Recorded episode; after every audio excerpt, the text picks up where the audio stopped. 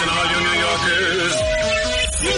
Taxi! Okay, man, we're looking around. This is the 77 WABC minicast. Welcome. I am Roger Stone, and this is The Roger Stone Show on 77 WABC Radio. We are the crown jewel of AM radio. And for the next two hours, we'll be talking politics, news, history, style, and of course, food. So don't touch that dial.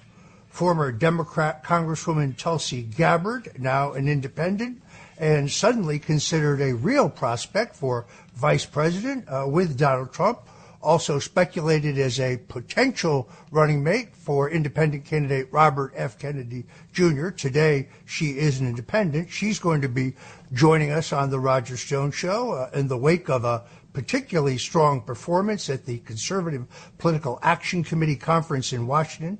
She'll be with us in just a bit.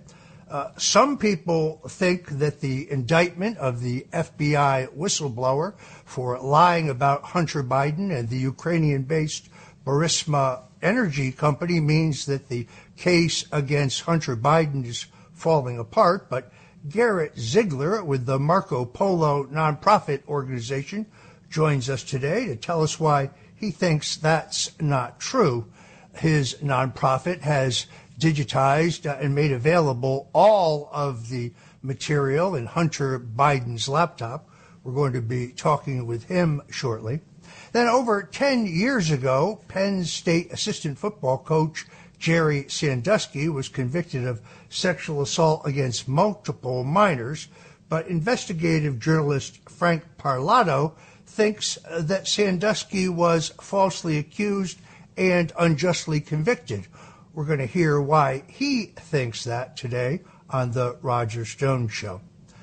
That former President Donald Trump won the South Carolina primary is not news. He won uh, by an almost two to one margin over former Governor Nikki Haley in her home state.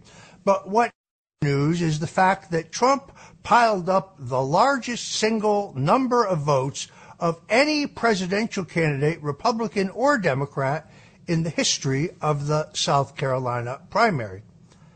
Trump, uh, keeping a breakneck schedule, did a rally in South Carolina, then beelined for Nashville, where he spoke to the Religious Broadcasters Convention, and then returned to South Carolina to savor victory. Here's President Donald Trump at the Religious Broadcasters.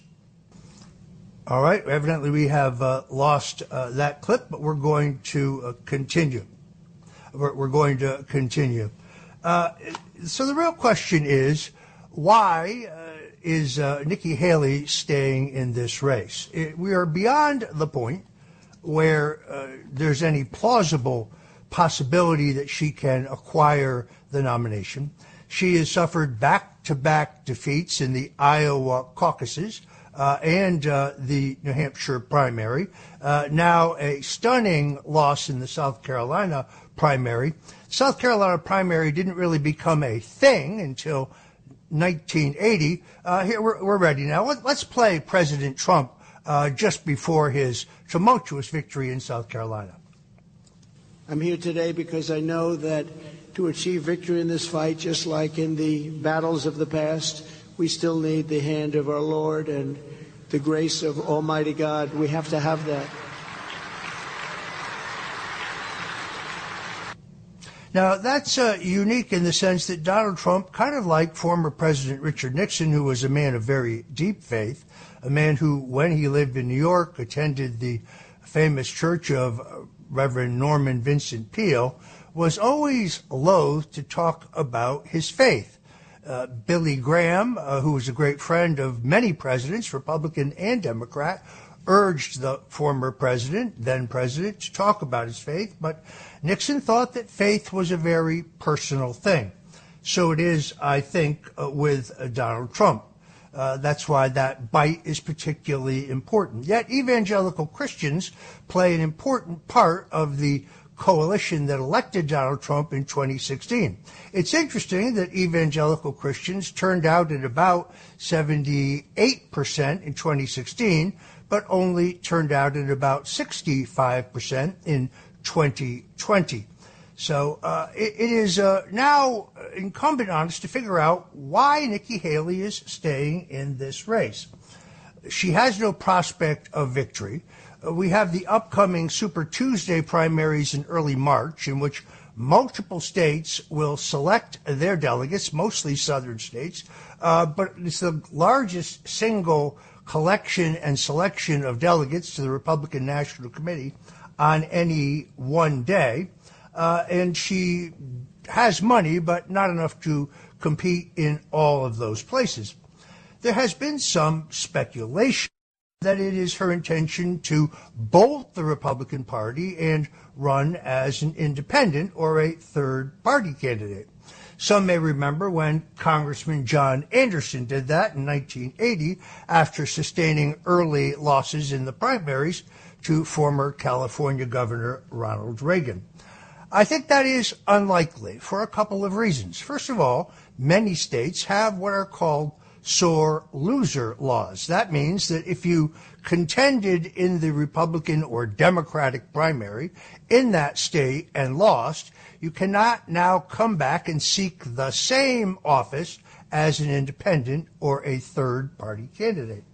Secondarily, as we've discussed here many times on the Roger Stone Show, the ballot access requirements are very, very difficult for an independent, never mind a third party candidate. Traditionally, the Libertarian Party and the Green Party have managed to petition their way on the ballot in the vast majority of states, but starting from scratch would be exceedingly difficult. Perhaps, however, Nikki Haley is eyeing the so called No Labels Party. Now, that effort, uh, headed by former Connecticut Senator Joe Lieberman, uh, which has been flirting with West Virginia Senator Joe Manchin, who announced last week that no, he would not be their candidate, has been working and does have the funding to get another candidate on the ballot. It is my view, however, that if Nikki Haley were to run as independent, she doesn't draw votes from Donald Trump. She doesn't pull conservative or or uh, or conservative Democrat or independent votes or those moving towards the Trump camp. She actually uh, would merely take more votes from Joe Biden. So it was with John Anderson in his candidacy. No, I think she's there to do maximum damage to Donald Trump. Why do I say that? Well, Gavin Newsom, the governor of California, said recently that Nikki Haley was our single best surrogate, speaking of the Biden campaign. Uh, an analysis of Nikki Haley's campaign fundraising indicates that the vast majority of her money is coming from liberal Democrats and supporters uh, of Joe Biden.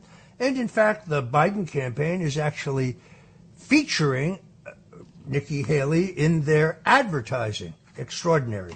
So I, think that the independent route is unlikely.